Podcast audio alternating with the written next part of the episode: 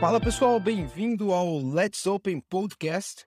Eu acho que vocês devem estar estranhando um pouco aí a nova voz, uma voz talvez mais fina, mais grossa, não sei. Mas o Gabriel Pereira me convidou para fazer a primeira edição, o primeiro episódio dessa nova fase.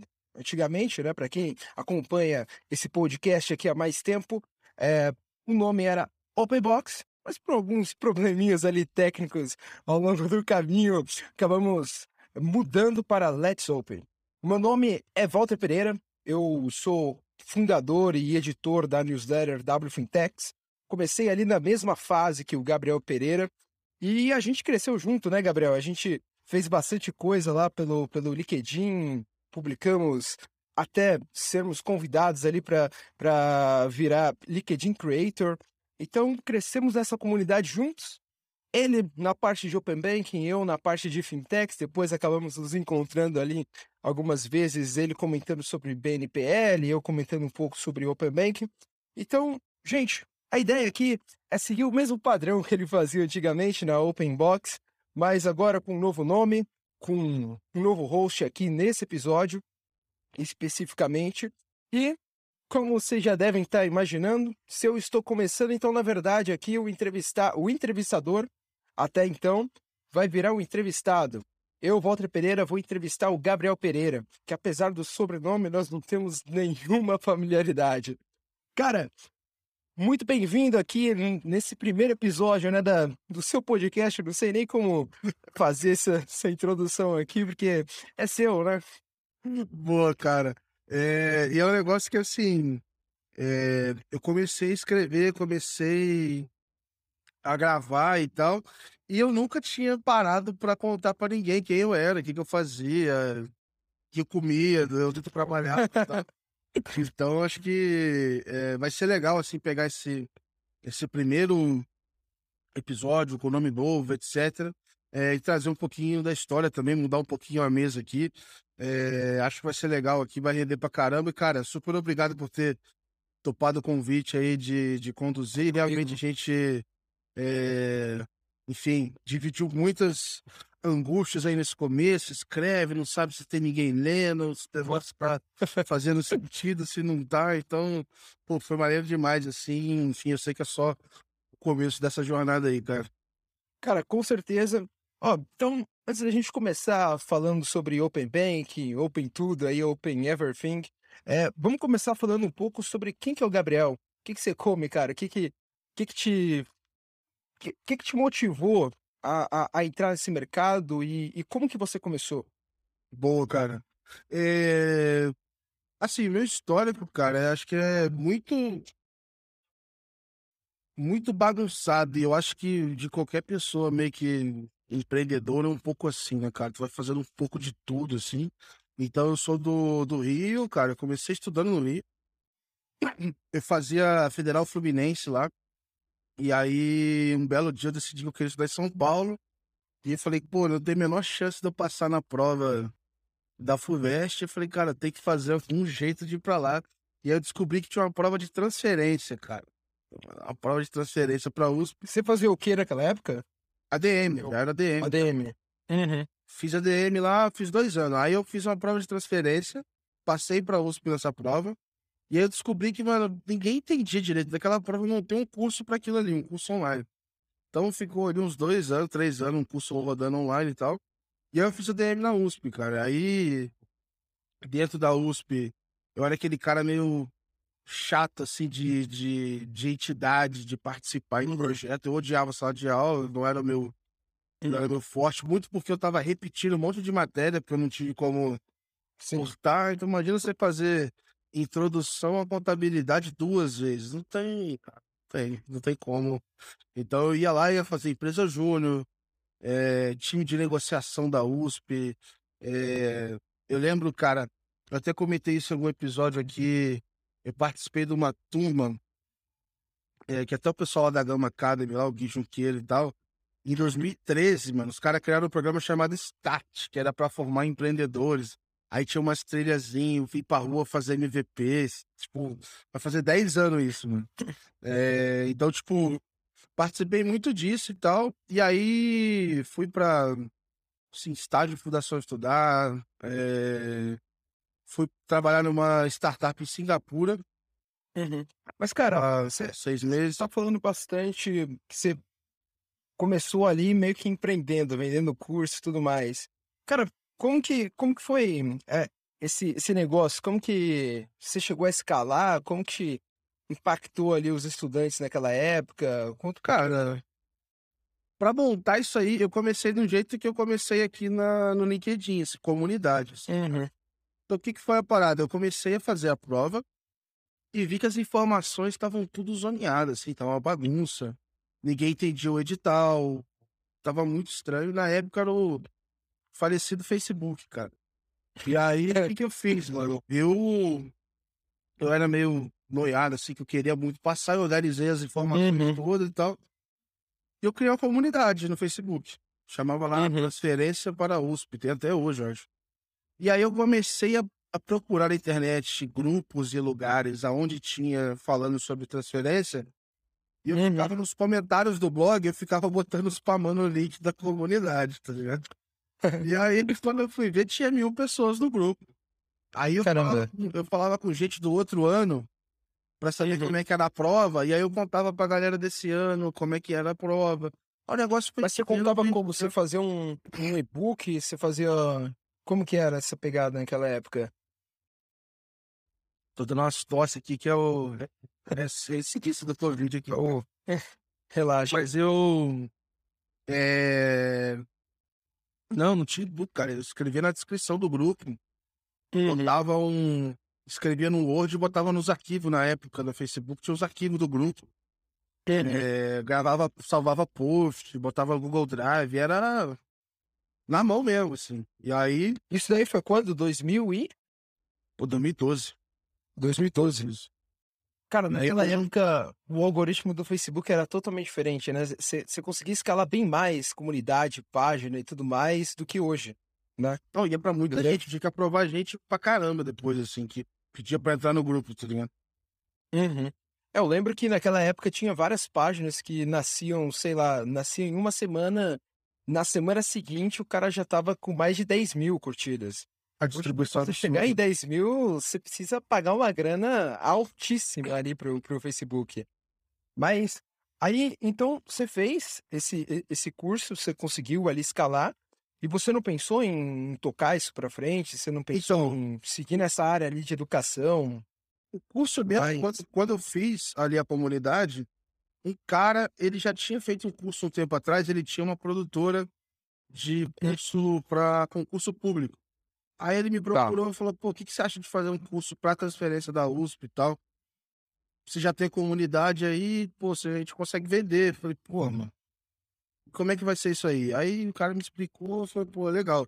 Aí eu fui achar professor. O professor era o aluno, era o cara do monitor que gravava, que a prova para passar na última, primeira fase era alfabética. Aí a gente seguro a aprovação, não passou, te devolvia o dinheiro. A segunda fase era uma prova muito específica, que era como se fosse uma prova final da matéria, da disciplina da faculdade. Uhum. Cara, o monitor da disciplina mandava bem, tá ligado? Então ele ia lá e ensinava a galera. Então, não tem isso com esse, com esse foco. E, cara, tipo assim, teve um ano que tiveram nove aprovados de transferência para administração. Uhum. Seis eram do curso, cara. Tipo assim, caramba. Era, tipo assim, a Napoli, um monte de gente que entrava, muita gente lá do curso. Uhum. É, chegamos a rodar aí pô, em 2013, cara, faturou, sei lá, uns 250 mil, cara, no total, assim. Tipo, cara, caralho. Pra cacete, cara. E aí, obviamente, eu ganhava uma parte disso, porque, pô, o cara uhum. era velho de guerra, né? Manjava de distribuição, de ads e tal. Eu tava com uma comunidade ali. E não uhum. sabia muito o valor daquilo na época, né? Pô, molecão, meio bobo ali. Mas ajudava a pagar as contas, porque fora isso era empresa júnior. A empresa júnior pagava rosca, né? Aí, Porra nenhuma. aí, aí eu ia fazendo isso.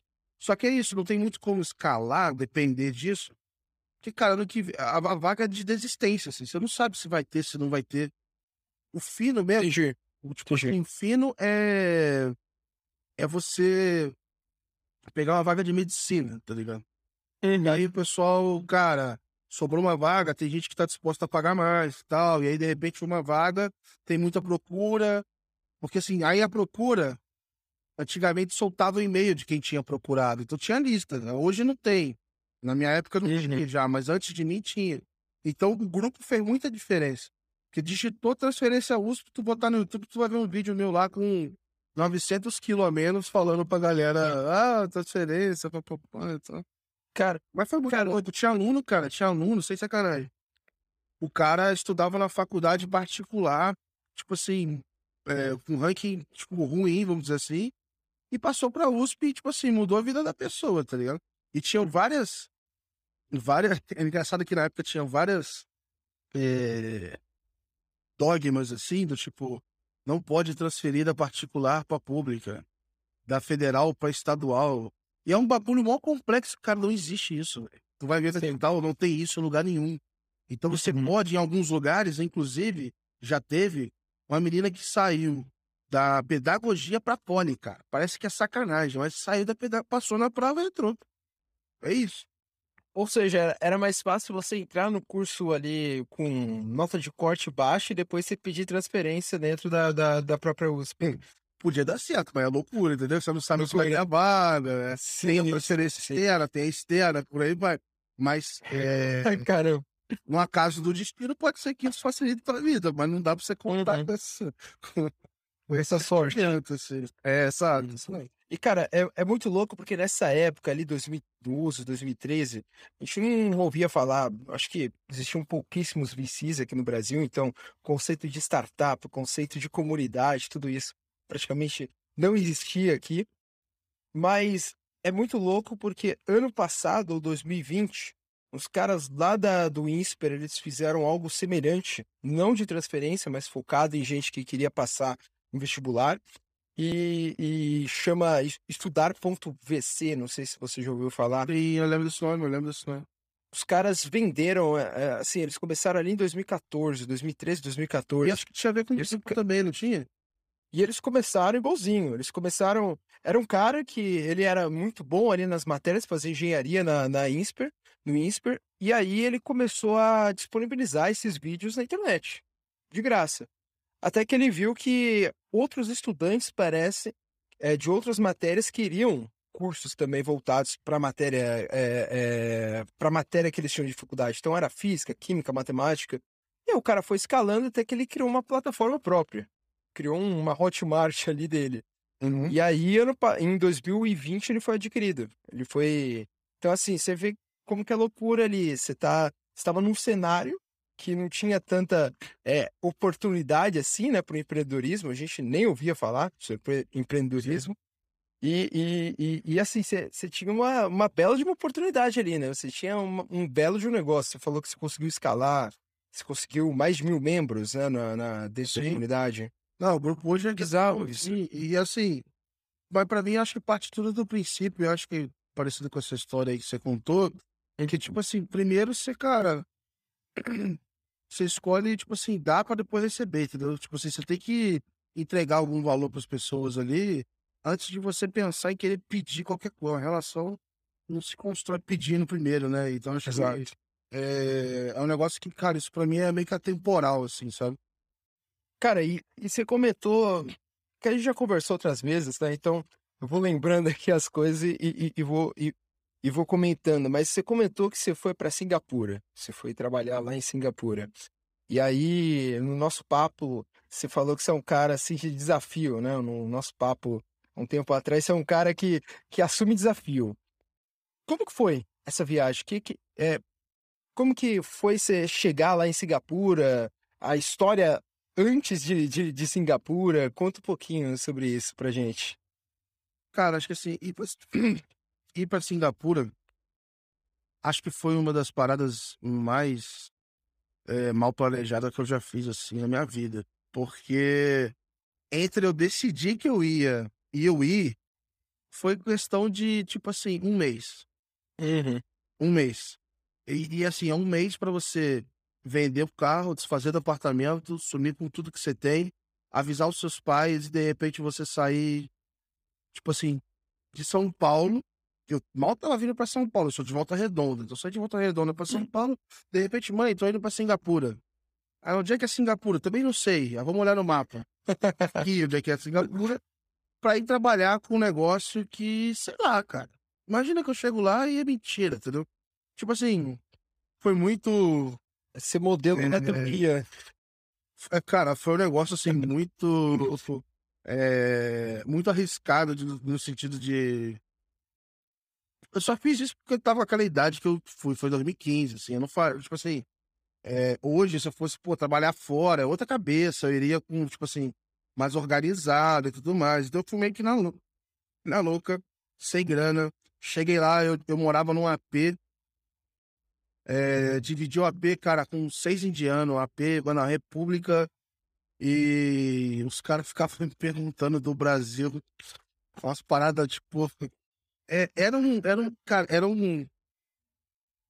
Tipo assim, era uma curiosidade genuína, mas era carregado de muito preconceito. Era uns negócios meio bizarros, assim.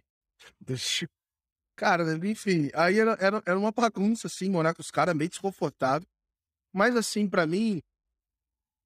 Tinha aquela questão, assim, do sonho, assim. Tá falando, mano, tô indo trabalhar numa startup do outro lado do mundo. O que que é esse negócio, assim?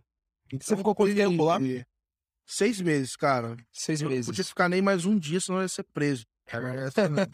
Eu tava com passaporte de turista, Uhum. é, então eu não podia ficar lá e tal, tinha um limite. É, e eu fui trabalhar numa startup que faz é, venda de. É tipo um enjoei, é um brechó online, Tá. artigo de luxo feminino. Uhum. Então, cara, a bolsa, vestido, a porra toda.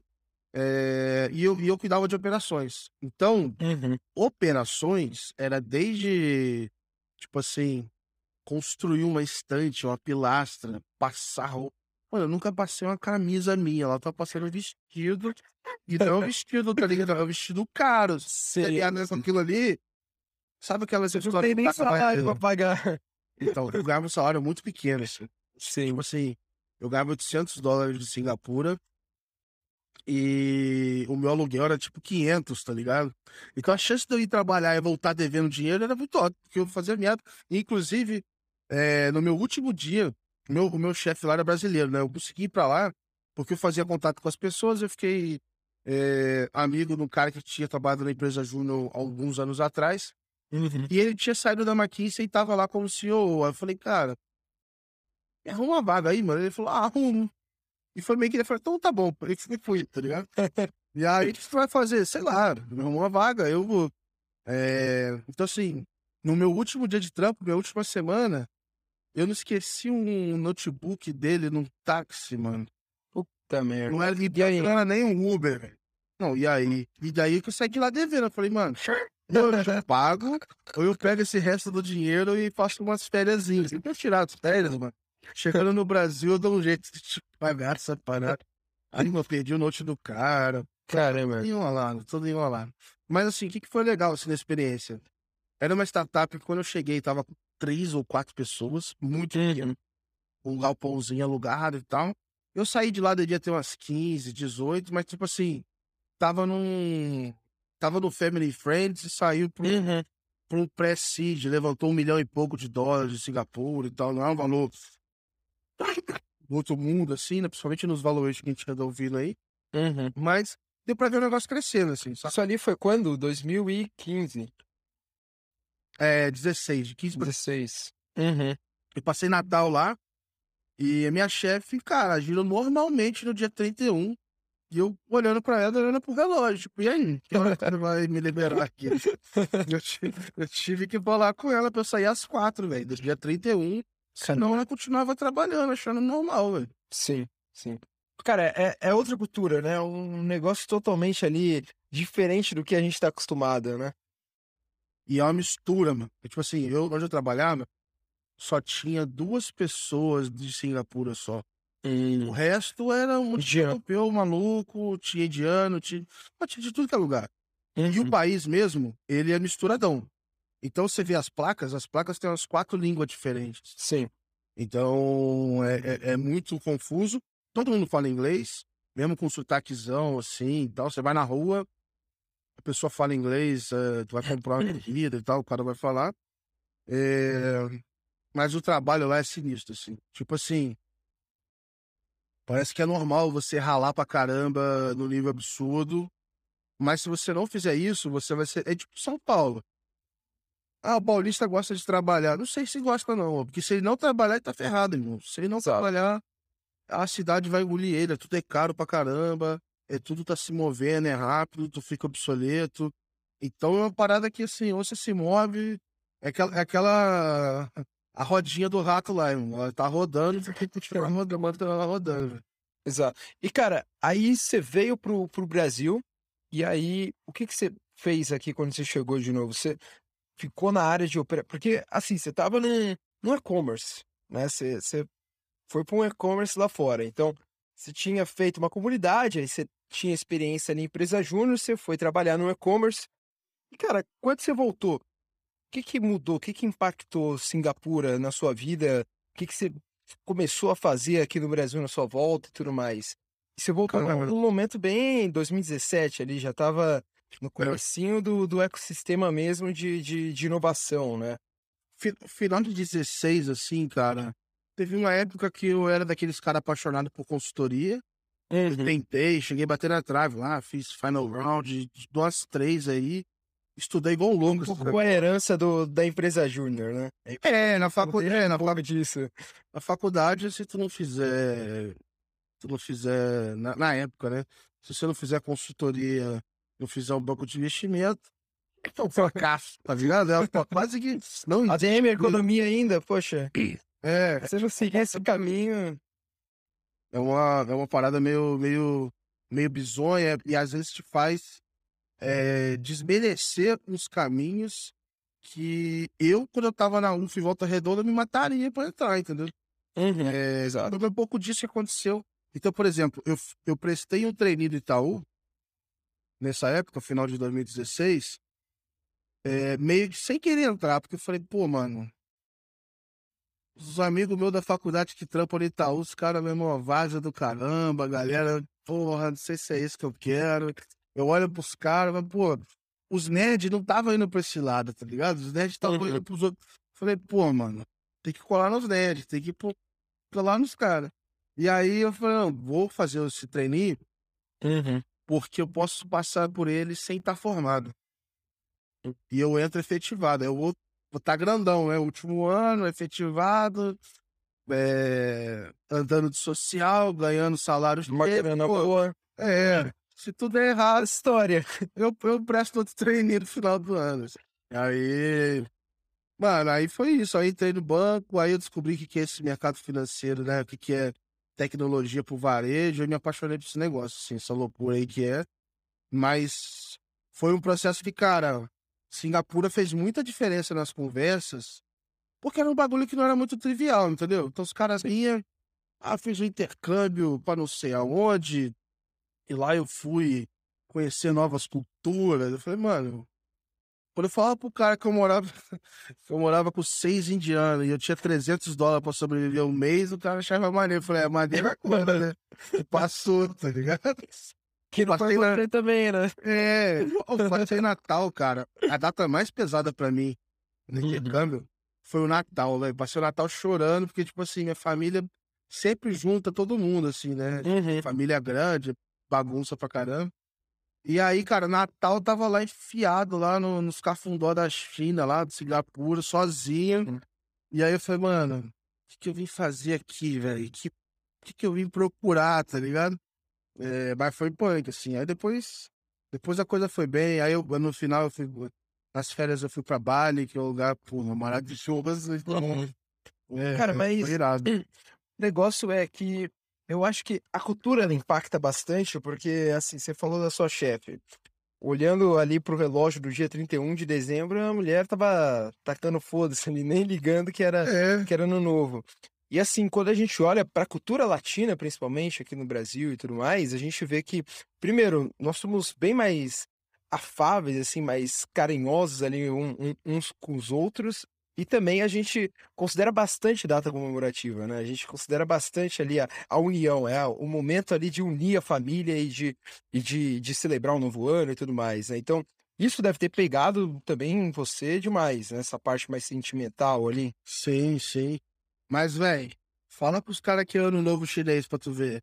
Ano novo chinês, você tem que preparar tuas compras Exato. no mercado antes, que senão some tudo. Então é muito engraçado, assim, você ver que como é que muda muito o que cada um valoriza. Então é óbvio que Uhum. eles têm as coisas que eles são pegados, mas isso explica muito porque você tem, tipo assim, o Uber da Ásia, a Amazon Sim. da Ásia, Sim. o eBay, da, tipo, tudo que tem tem a versão da Ásia É outro mundo.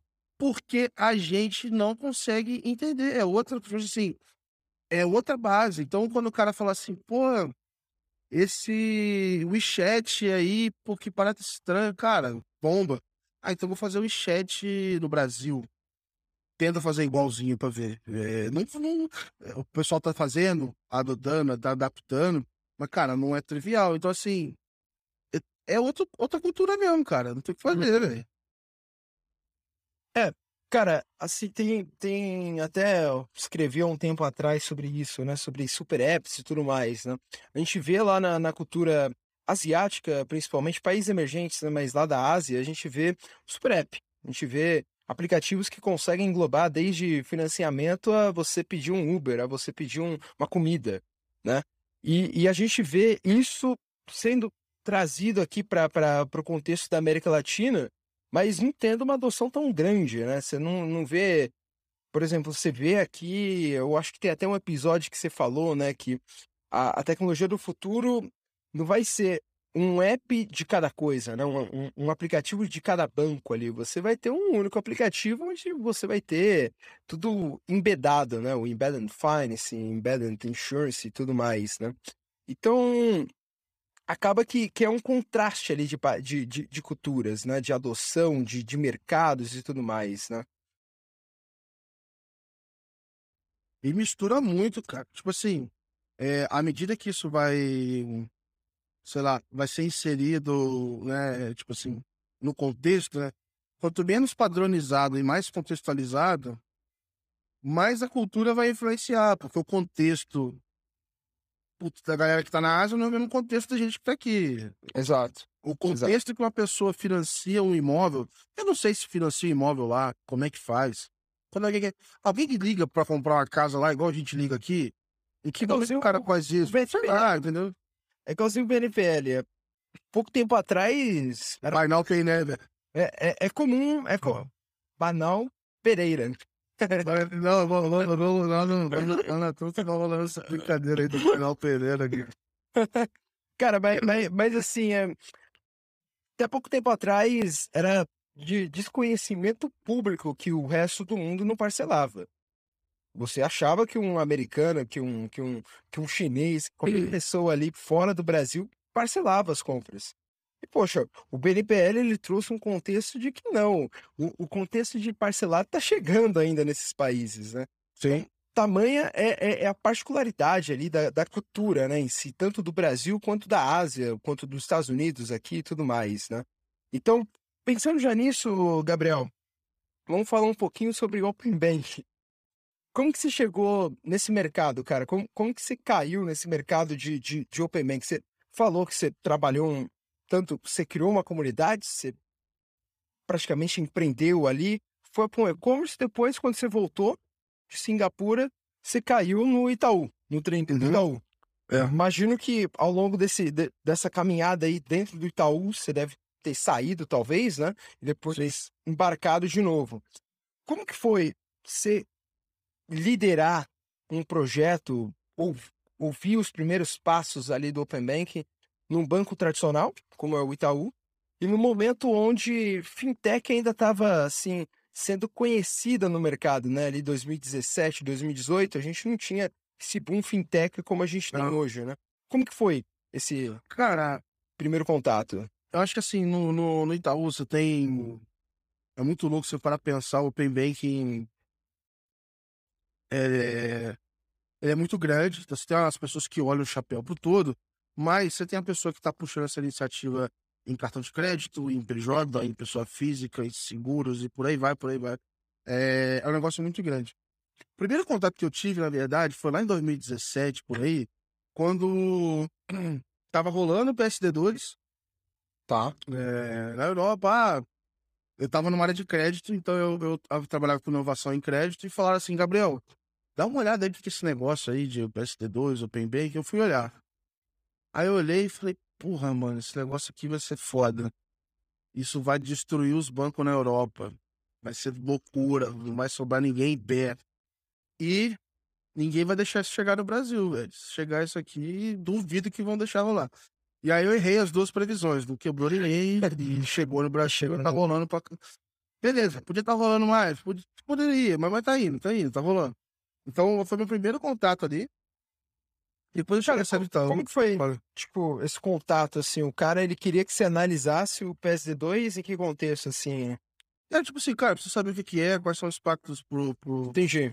pro banco, onde é que isso pode afetar, como é que isso, o que que isso muda, muda em crédito. Você era trainee ainda, você era trainee. Na, na, é, na época eu tinha acabado de sair de trainee, tinha um programa, tipo, de pós-trainee lá e tal. Entendi. Tava, mas tava nesse meio que, nesse começo, assim.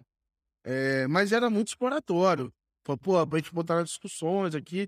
E aí teve até uma área depois que, de fato, puxou isso no banco. Pesquisou pra caramba, fez entrevista com o pessoal de fora e tal. Só que é uma parada que eu acho que é até meio frustrante, porque enquanto o negócio não veio de cima para baixo do bacia, o pessoal não botou esforço. Então é você, você ficar pregando aí, tipo assim, tu parece um louco na rua falando. Ó, vai vir o apocalipse, vai cair, não sei o quê. Tu, tu parece um lobo na, na, na chuva sozinho. Mas aí tem pessoas falando, Exato. pra trazer uma discussão dessa magnitude, né? Desse impacto. Só que aí começou a entrar os loucos na chuva, quando foi ver, falou, agora ferrou, agora tem que ir. E aí foi que, tipo assim, eu tinha sa... depois eu saí do banco, aí quando eu voltei, foi justamente pra eh, trabalhar com PJ, olhando o Open Banking. Hum. Eh, tava no finalzinho do Pix, e aí, o que, que caiu no meu colo de oportunidade? Meu irmão, tava geral atolado com Pix. Geral. Eu já tava uns dois anos sem ver nada de fintech, tava vendo outras coisas no mercado. Uhum. E falou assim, pô, Gabriel, olha esse Open Bank aí. Eu falei, ah, maneiro, já, tá, já tinha visto isso antes. Então, tipo assim, eu cheguei tava perdido do que tava rolando. Então você falou assim, ah, Gabriel, porra, tu é especialista. Eu sempre falo, não. Eu sou curioso, é diferente, nem tem que ser especialista nesse negócio aí. Então eu comecei a olhar. Ah, Deixa eu te falar o ano. No final de 2020, cara. Isso não deu, não tem dois anos. É, eu, comecei, eu, comecei, a olhar e aí tava todo mundo ferrado no Pix. Eu falei, ah, tem oportunidade aqui, achei maneiro esse tema, e aí eu comecei a olhar. Mas você chegou a trabalhar antes no desenvolvimento ali do Pix também no Itaú, não chegou? Sim, porque eu tava num, num, num time lá de PJ. Então eles estavam na implementação, eu cheguei, eles uhum. pedem, então eu ajudei lá a botar, vai ter o lançamento das chaves. Aí tem uma PJ que quer subir um milhão de chave na mão e não vai ter como, tem que fazer um sistema aqui para subir pro cara. Então eu tava nisso. Só que chegou em determinado momento, precisava responder é, coisas da fase 1 do Open Bank. Sim. Não sei o quê. Precisa ter posicionamento da PJ. O que, que a PJ acha sobre isso? E ninguém queria olhar, ninguém tinha tempo para olhar, fui eu. Aí eu fui olhar. Aí meti os caras lá, fui vendo, falei um monte de besteira. E vambora, vambora, e vamos indo. É difícil coordenar o entendimento de todo mundo. Uhum. É, e o negócio foi pegando, velho. Aí eu comecei a compartilhar as notícias com a galera. Só que o que eu sentia? Geral tava atolado com o dia a dia, cara. Sim. Com as entregas, com o dia a dia. Aí eu falei, mano, eu vou começar a dividir com os outros no mercado isso por achar quem tá pilhado nesse momento igual eu, para eu, que aí eu pego. No princípio que eu pensei, eu vou aprender umas novidades, o que, que tá rolando, e eu viro a referência aqui dentro e, pô, e aí, né, quem não quer ser promovido, né? Uhum. Ah, essa bola tá quicando aqui, ninguém sabe sobre isso. Porque que que eu tava na área de produto lá, né? E aí você tem um cara que tem 98 anos de, de ban. Sim. O cara sabe pra cacete do produto, sabe de tudo o cara construiu o produto, né? O cara. Não, é, como, é que eu, como é que eu vou me destacar com ele naquilo? Você chegou o Open Bank quicando, que eu falei, ah, vão ter que saber de ninguém sabe. Aí eu abracei, fui na frente, já fui pesquisar caso lá fora. Hum. Porque ó, eu, eu ia falar com os outros, eu já ia. Não, porque, ó, tal, tal caso de via assim, assim, assado, blá, blá. E aí já vim com muita coisa assim organizada para ajudar as discussões iniciais, o pessoal saber assim, putz, beleza, é isso aqui que nós estamos falando vai mais ou menos para esse lado, e aí a gente faz a discussão estratégica. Então, pô, eu não andava em merda nenhuma lá, não sentia nada. Mas eu botava a galera na sala e ajudava, falando assim, putz, ó, isso aqui que tem inspiração legal, isso daqui que vocês acham. E aí foi, foi legal porque eu fui me envolvendo em várias coisas, iniciação de pagamento. Então eu sempre ajudava. É, nada se faz sozinho, então. Então eu sempre ajudava a uhum. montar o posicionamento da PJ é, pro banco. Então, assim, o que a PJ acha e tudo mais, né? E, cara, hoje a gente tem um, um, uma grande discussão aqui, principalmente em qualquer país que está implementando né, o, o Open Bank, o grande, o grande, a grande defesa do regulador, né, para conseguir unir um monte de, de, de, setores, um monte de players ali que são competidores, é a questão da inclusão financeira, redução de, de, de taxa de juros, melhor assertividade ali em relação a dados, né? Você vai ter mais dados, então você vai saber quem que é de fato a pessoa que você está concedendo um crédito e, e, precificar melhor ali o seu modelo de, de, de, de crédito e tudo mais, né? Mas isso a gente olha bastante para o PF, né? Para a pessoa física, para a pessoa. Para nós, Gabriel, Walter e tudo mais. Mas empresa, a gente não vê o regulador e a própria indústria falando tanto, né? A gente vê, assim, mais. Falta um pouquinho de informação em relação a isso. E você contou aqui que você trabalhou na parte de PJ do Itaú, né? Como que, que foi essa, essa, essa adoção do banco em relação ao PJ? Como foi a narrativa ali que vocês criaram? Qual foram os desafios ali é, em, em, questão de, de implementação, né? Você, você implementou tanto o, o, Pix, né? Você participou da implementação do, do Pix, então qual foi a diferença ali da implementação do Pix para a implementação do Open Bank mais focado em PJ? E como que quais são os desafios agora que você acredita desse mercado mais voltado para o PJ? Três perguntas aí Cara, uma fala. Eu acho assim, o desafio, na verdade, o Pix é muito simples, é um, é um produto meio de pagamento, assim, né? Serviço direto, né? Não, Exato. É... Vou falar um negócio aqui, vão me matar. Ele é facinho. Facinho. Facinho cacete, a galera trabalhou pra caralho. Assim. Mas assim, é, é, é, muito claro o que, que é, pra que, que usa e tudo mais. O Open Bank não tem jeito. Aí, enfim, isso já foi discutido pra caramba. Mas, cara, é uma é bagunça. E pra PJ é vezes 10, entendeu? Então, assim, o Banking para PJ, ele tá cinco anos atrasado do Open Bank da PF. Ah, mas o Open Bank PF só tem dois. Tá bom, tá menos três. Se a gente começar hoje, a gente vai chegar no zero daqui a três anos. Por que que acontece? A complexidade do Open Banking da PJ, porque assim, o que, que é Open Banking? É você compartilhar o dado. O que, que é a jornada de compartilhar? Você precisa se autenticar, escolher o que você quer e confirmar. E aí, ah, tu quer pagar? Se autentica, paga e volta. É isso que você tem que fazer. Só que o se autenticar por si só na PJ é uma merda. Porque o cara tem 988 milhões de tokens de segurança, o cara tem perfil, o cara é o, o cara é o diretor, o cara é o representante legal, o cara é um analista que acessa a conta, o cara. Aí você pega essa estrutura na conta do Santander. Aí tu vai no Itaú, é outra, tá misturado, os nomes não batem um com o outro. Não é não há um padrão ali no mercado. Não existe. Nunca foi feito pensando nisso, nem, nem era para ser feito pensando nisso. Então, é uma bagunça. Tipo assim, putz, se um, um, um assessor financeiro ele pode aprovar um compartilhamento de dados? Ele pode pedir um compartilhamento de dados para ele ficar pendente, o outro cara ir lá e aprovar? Não, mas se ficar pendente, onde é que isso vai ficar? Aonde que aprova? Meu irmão, é um cara. É uma conversa de louco. Tu vai puxando isso e começa a aparecer caso e caso. Ah, mas o interveniente, o cara que tem conta de condomínio, ele gerencia 100 contas debaixo dele. Como é que ele compartilha tudo de uma vez? Se foda ele, porra. Essa cara... Não tem como tu falar isso. Você tem que resolver o problema dele, tá ligado? Sim, por sim. Tipo assim, é muito difícil, cara. É muito complexo. Então, a autorização em si é uma merda para pagamento, para tudo. Então, tipo assim, existem vários padrões. Já avançou pra caramba. Lá fora, quando você olha para o UK, nosso guia também é muito inspirado no UK, mas no UK tem vários desses casos exemplificados. Então uhum. a gente vai ter que começar pelo simples. Então quem que eu vou atender? O PJ, que só tem uma pessoa e ela é a pessoa que autoriza e faz tudo. Beleza, vou nesse. Resolvi X% dos casos.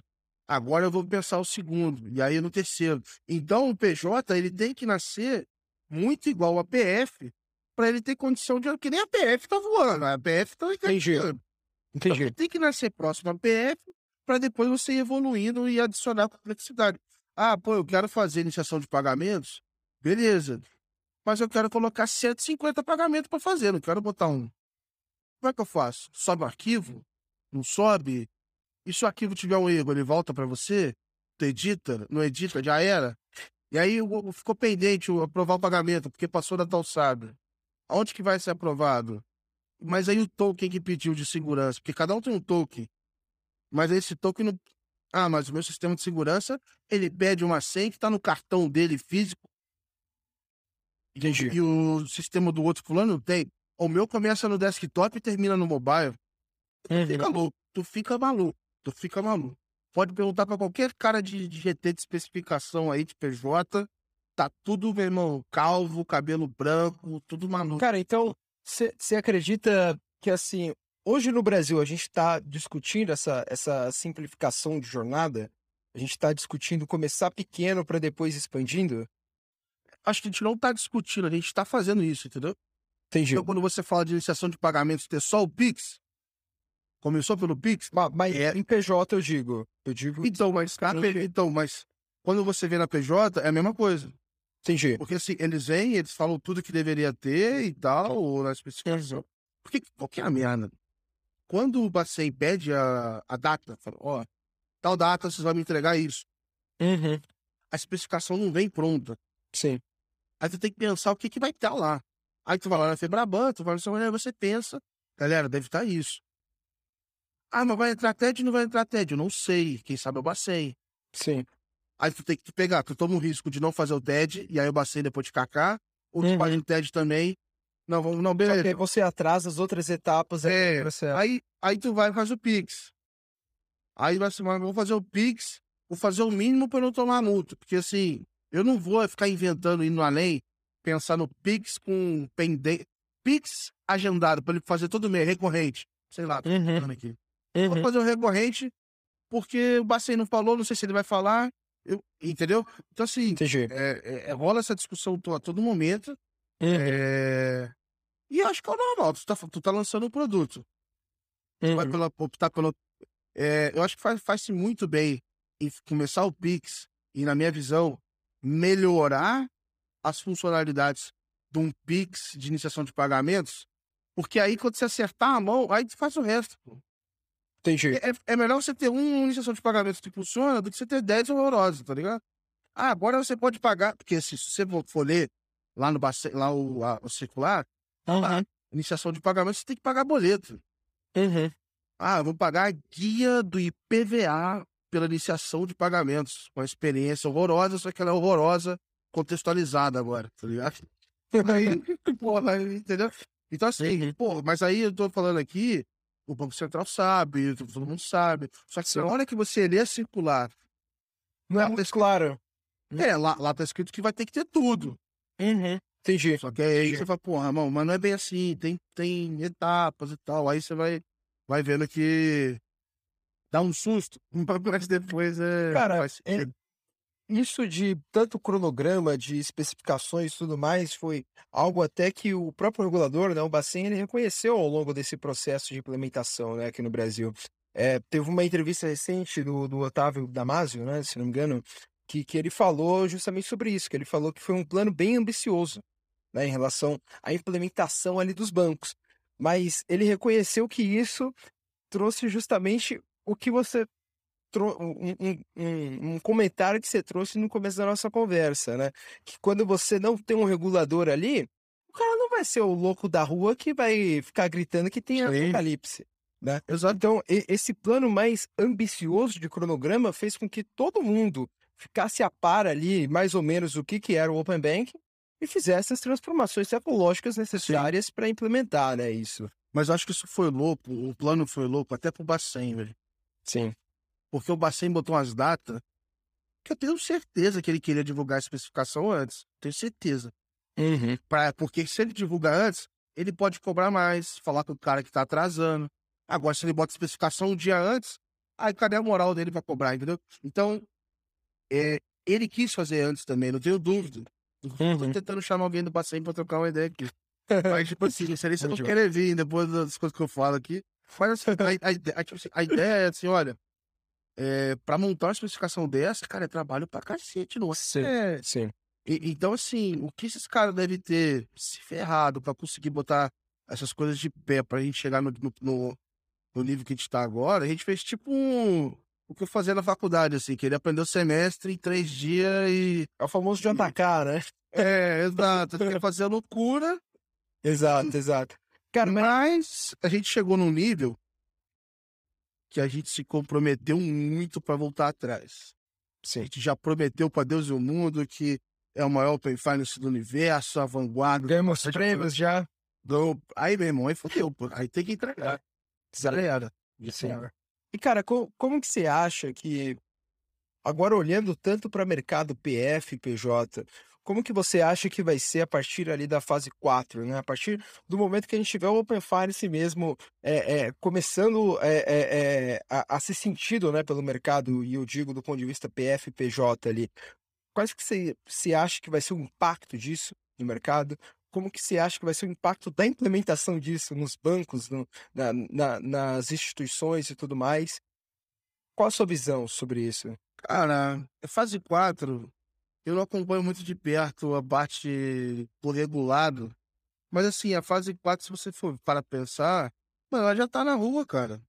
Uhum. Na hora que falou Paybank ano passado, todo mundo investindo, pegando o screen scrapping para investimento. Você vê até bancão S1 que não faz, próprio Itaú e tal, que não mexer com o screen scrap, que o jurídico nunca autorizar. Tem lá uma solução com o screen scrap que, tipo assim, não é o fim do mundo. Então você tem lá agregador de investimento a torto e direito, para tudo que é lado. E vê previdência, vê não sei o que, vê aqui, vê lá. Isso já tá rodando. Só aumentou e só batizaram de Open Finance agora.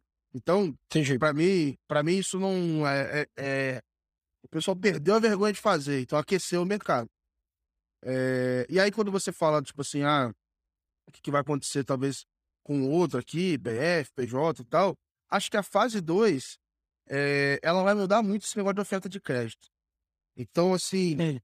Em pessoal fala assim, essas coisas. Nem isso, cara. Eu penso o seguinte, pensa que, cara, os bancos sabem muito bem da crédito, é um moedor de carne. Uhum.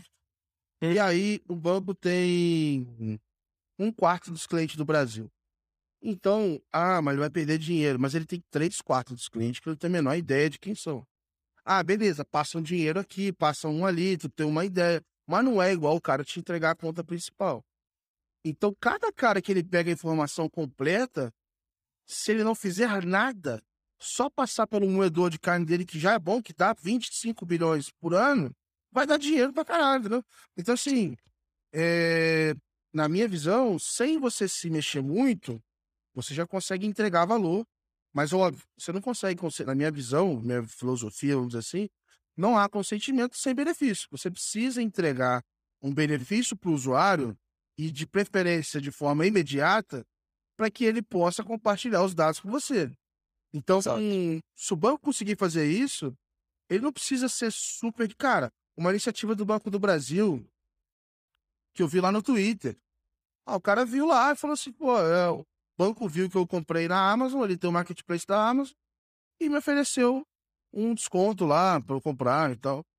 Cara, isso, isso vai mudar o PNL do banco? Não vai, mas, cara, que foda. Tá? O cliente está maneiro pra caralho e tal. Então, acho que assim, vão ter várias coisinhas assim que vão, vão rolar, mas para mim o carro forte, cara, é crédito. Sem inventar moda, o crédito já fecha a conta legal ali, cara. Cara, já estamos chegando ali no, nos minutos finais, mas além das perguntas finais ainda que eu quero fazer, eu queria fazer duas perguntas que vai de encontro ao que você falou. A primeira é, como que você está enxergando esse movimento de screen scrapping com, com Open Banking agora regulado no Brasil? Então, como que você acha que vai ser essa transição? Se vai existir transição e tudo mais?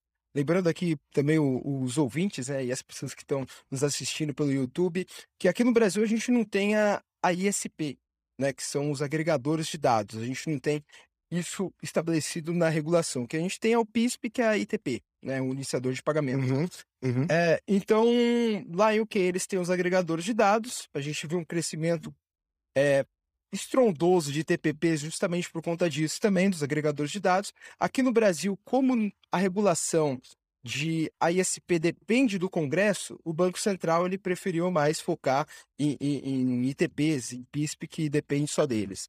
Então, Gabriel, como que você acredita que vai ser esse, esse movimento de Open Bank não regulado, que já vem há muito tempo acontecendo aqui no Brasil, guia bolsa e tudo mais, com Open Bank regulado agora? Como que você acredita? Vai acontecer uma transição? Não vai? O que, que você acha? Cara, acho que Primeiro, eu acho que a gente tem que ter um papel do.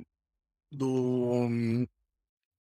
desse cara que é o AISP e tudo mais, enfim, que não existe ainda, para proporcionar uma forma tranquila desses caras entregarem o, o serviço do regulado também. Tá? Porque hoje é uma zona cinza ali e tudo mais. Segundo, cara, o Open Bank não regulado, na minha visão, ele deve conviver com o regulado o resto da vida. Tá. Porque ele é mais rápido, ele é mais ágil, apesar dele ser menos estável e confiável, vamos dizer assim. O que eu quero dizer?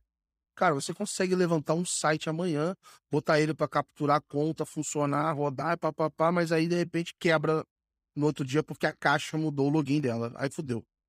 Uhum. Mas você testou o valor, você viu se o cliente quer compartilhar o dado, tu começa a ver problema, aí você recebe o dado, você começa a entender, blá blá blá blá blá. Então, acho que tem um benefício prático demais de testar valor. Tá? Então, assim, ah, eu quero fazer uma eu quero aprender com o meu cliente. Pô, senta num banco lá e fala assim, Gabriel, vem cá. Vai fazer estratégia de Open Bank aqui pra gente e tal. Se eu for começar pelo regulado, o meu primeiro trabalho lá vai ser de contratar uma cacetada de gente, pô. Aí, Entendi. na primeira crise que tiver, o cara vai passar o facão na minha área, em mim, vai passar. Tudo... cara, eu, eu, sou muito da linha, cara, como é que eu provo valor rápido? Então, eu acho que o não regulado ele tem muito isso. E o não regulado, ele serve nessa de provar valor para a gente experimentar outras coisas. Então, cara, que dia que você vai ter dado de Uber, de iFood, de Gig Economy, dado de RP, dado da caixa prévia. Irmão, o não regulado é muito foda. Tipo assim, ele vai te uhum. trazer novos dados. É óbvio que ele tem as fragilidades dele e tem um monte de coisa. Mas ele tem melhorado muito e ele tem um potencial de complementar o regulado. Então, tipo assim, ah, agora o. Sei lá. Estão avaliando se a gente deveria pegar sei lá, os dados né, do Uber. Beleza. Aí tu começa com o regulado, vê, tá, tá, tá, pô, legal. Vamos botar isso pro regulado agora. Como é que faria? Que, se, se não tivesse o se não tivesse o não regulado, imagina, velho, toda essa galera não ia existir.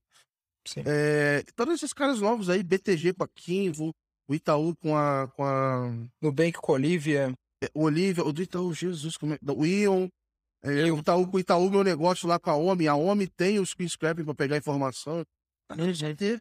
E eu acho que é um puta, assim, óbvio, eu prefiro regulado, são os dois funcionando igual, os dois com a mesma informação e tal, eu prefiro regulado. Você tem diferentes leis de segurança, você tem outras coisas ali e tal. Uhum. Mas é, o não regulado, para mim, ele tem sempre espaço, cara. É, cara, eu, eu acho que dando ali um pitaco, né? Eu acho que o, o, o, não regulado ele tem espaço e principalmente quando você tem uma lei de privacidade, uma agência também de proteção de dados, ele se torna um pouquinho mais seguro, ele se torna um pouquinho mais mais Sim. consentido, digamos assim, porque Exato. a empresa que está fazendo ali o, o, o, a, a varredura né, na página, o screen scrapping, ela é festa, né? Ela vai estar tá preocupada com a lei, diferente de mercados que não tem isso, né? E até é uma prerrogativa ali, digamos, para a implementação do Open Finance, né? Tanto regulado. Você ter uma lei de proteção de dados forte, você ter uma agência reguladora de, de que vai supervisionar se as empresas estão cumprindo de fato, como aqui no caso a NPD e tudo mais, né? E caminhando agora para o grande final, então, é... a última pergunta seria sobre interoperabilidade. Você trouxe aqui a discussão sobre utilizar dados do Uber, né? E sobre a complexidade que seria você utilizar dados numa estrutura de Open Finance regulada, que é justamente você mobilizar todo um setor para padronizar ali as APIs ao acesso do Uber, né? Só que a gente está vendo hoje uma discussão muito grande, mundialmente, principalmente quando a gente fala em pagamentos, de interoperabilidade. Essa discussão ela nasceu ali em 2007, né, com a ISO 222, o, que criou o sistema SWIFT e tudo mais. Tem ganhado mais força com a implementação das CBDCs, né, que são as moedas digitais ali dos governos, e o próprio Pix aqui no Brasil, ele segue o padrão da ISO 222, está dentro do sistema SWIFT e é interoperável, caso um dia a gente queira fazer pagamentos internacionais. Como que você acredita que vai ser o impacto do Open Finance nessa, né, nessa mobilização do mercado por estruturas interoperáveis, por estruturas que consigam se comunicar mesmo na mesma linguagem? Eu acho que é, pagamento, né, os rails, a gente está acostumado a fazer o interop de, é, de pagamentos há muito tempo, né? Vamos dizer assim, bem ou mal, o cartão é um grande interop dentro do rails deles ali. Pô, é muito louco você passar um cartão no Merchan lá em Londres e o cara vai receber e eu vou pagar e, e sei lá como é que tu fez. Então, assim, acho, acho muito bom esse pagamento ter já essa estrutura para isso evoluir e tudo mais. Mas eu fico com muito pé atrás. E aí vem aquela história do Pix e do Open Bank, né? É muito o pagamento, você tem uma série de requisitos fechados e padrões, né? Você tem o valor da transação, você tem se ela é recorrente, se não é, para quem é, qual que é o FII. Mesmo assim, tem uma dificuldade porque tem lugar que cobra uma taxa, não cobra, cobra de um lado, cobra do outro, tem, tem reembolso, reembolso é foda, é, é você vai fazer o refund de uma compra que tem e tal. Mas dá para você resolver. Agora, dados começa a gerar umas complicações muito loucas, assim. Tipo, identidade, eu acho que dá para resolver, porque o escopo começa a simplificar. Mas, cara, pensa você achar um padrão mundial para produtos bancários, assim. Tipo assim, tu vai ter que tirar muita coisa do escopo para pegar só o essencial, assim. Uhum. Tipo, tu pensar num, num, num extrato, velho. O que, que é entrada e saída? Pô, pega um extrato nosso, dá na mão de um gringo, vai ficar louco, velho. O que, que é a literal? O que, que é um applique out? Uhum. Por, que, que, tua, por que, que todo o dinheiro do, da tua conta tá com parênteses ali negativo? Se tivesse zerado. Ah, não, porque o banco pegou isso e ele colocou com essa, essa aplicação automática, porque aí não é mais dinheiro na conta e ele pode investir isso, fazer um overnight, sei lá o que. Tipo, é, é, então acho que quando eu penso em dados, eu acho que, cara, vai ter muito chão, muita linha, muita voz de feijão para comer ainda. Mas eu, eu, eu, gosto muito da ideia da, dos pagamentos e da identidade. Se, se esses dois estiverem vencidos, é um puta avanço, puta, puta avanço, puta avanço. Uhum. E aí acho que tem um caminho legal. Mas assim, tô falando de, de entusiasta aqui, porque, cara, não é um tema que, que, que eu caí muito assim dentro ainda. Eu vi algumas discussões lá no, no, no, no Congresso Mundial, estou para estudar agora. É... Mas, diante de tanta mandioca para resolver aqui no Brasil, não tenho nem para pensar.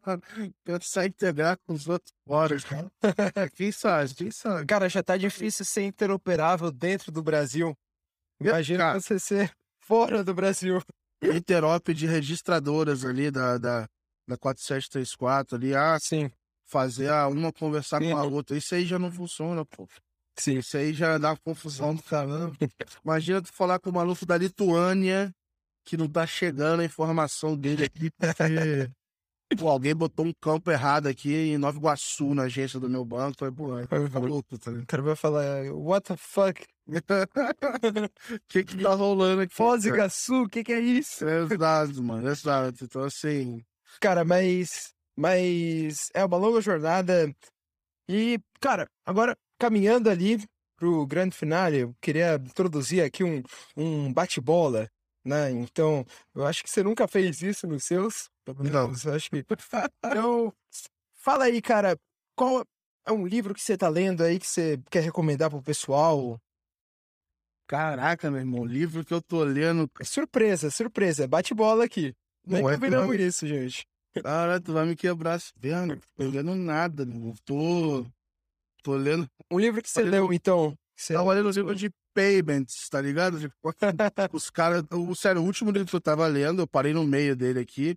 Do Edson. É, mas, é, mas ele vai, eles vão contando como é que foi feito os rails de pagamentos, tipo, aqui no Brasil e tal, como é que foi a evolução e tal. É, e é muito louco como é que o cara fala explicando assim, a o business de rede, porque ele tem que começar de um lado, do outro, e aí tu negocia um jeito, como é que faz essa, essa revolução toda e tal. É, mas me fez, pelo menos até a parte que eu li, obviamente, é, admirar um pouco mais, assim, cara, esse mercado de, de pagamentos é uma complexidade louca, assim, né? Por mais que seja óbvio e objetivo, diferente do Open Banking, cara, é uma, tem que ter uma disciplina absurda para fazer o sistema funcionar, cara. Cara, agora uma série. Que série você tá assistindo aí que você. Cara, a última que eu vi aqui é. Eu tô assistindo uma que eu não vou recomendar, não. A, a, que a, a que eu tô a última que eu vi chama Super Pumped, que é do, do Uber, a briga lá pelo Uber. Que, cara, desculpa aí quem é do Uber tá ouvindo isso aqui, mas, cara, que. Que maluco vacilão aquele CEO lá, velho. Sem sacanagem. Eu desinstalei o aplicativo quando eu, quando eu acabei de ver a série. Cara, Depois eu- vai usar só o 99 agora. Então, não, depois, depois eu instalei de novo lá, porque ele tava ali em um determinado momento da série. Ele mandou, assim- ele mandou cupom pra você, né? em determinado momento da série, ele fala assim.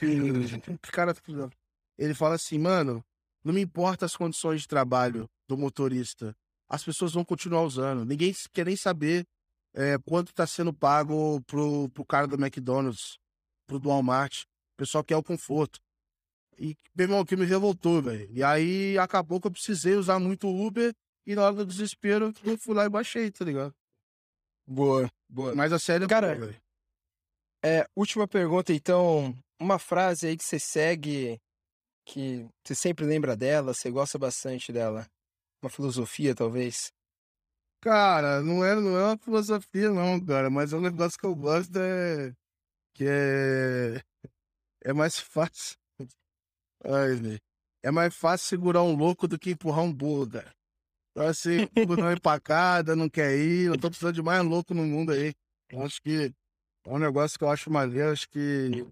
é, enfim, tem muita coisa pra gente fazer de legal. É um momento sensacional que a gente tá vivendo. Tipo, é, ver o mercado inteiro mudar na nossa frente, com tudo na nossa mão, é um negócio realmente que me deixa muito pilhado.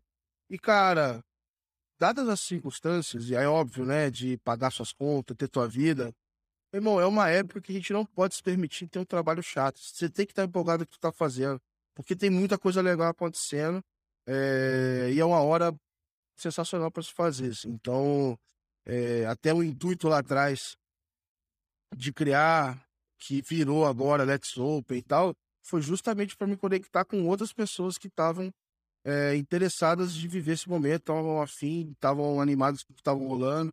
Então, cara, eu gosto muito desse, acho que realmente o mundo é dos loucos aí. É, a gente tem que. A gente seguir só as caixinhas. Eu tava tentando consultoria até hoje, velho. Tava lá vendo. Pô, nunca na consultoria que eu deixar escrever uma newsletter e botar a foto do Casimiro na newsletter. Falar, porra, Da Olivia, palito ainda. Pô, Olivia pro GIF da Olivia Palito. Falei, que merda é essa, mano? Então, assim, porra, tipo assim, a gente tá em outros tempos, cara. Entendeu? Sim. É, não precisa ficar ali enquadrado e tal. Tem muita coisa legal pra ser feita. Então, acho que é uma hora boa pra gente ser um pouquinho mais louco aí no nosso dia a dia, cara. Cara, precisamos de loucos no Open Bank, então. Esse daí foi o Gabriel Pereira, gente. Foi um prazerzaço aqui, meio que conduzir esse primeiro episódio aqui, essa nova fase da, da, da sua newsletter, do seu podcast, Gabriel. Então, Gabriel, ele foi já empreendedor, caiu ali em Singapura, depois foi trainee no, no Itaú e começou a construir a carreira dele dentro do Open Bank. Gabriel, prazerzaço, cara. Sempre é muito bom aí conversar com você. E tamo junto nessa nova fase. Valeu, Walter. Eu que agradeço aqui, cara, a parceria, tu, tu chegar aí, acho que, enfim, é, tá precisando fazer essa apresentação aqui pra galera. E fica Conta comigo. tranquilos, cara, que o Walter vai voltar, vamos trocar mais ideia com ele. Vou perguntar bastante da história dele aqui, já tá, já tá agendado. Então, esse foi meu primeiro teste. Já botei ele já logo na fogueira aqui. E como vocês viram, foi super bem.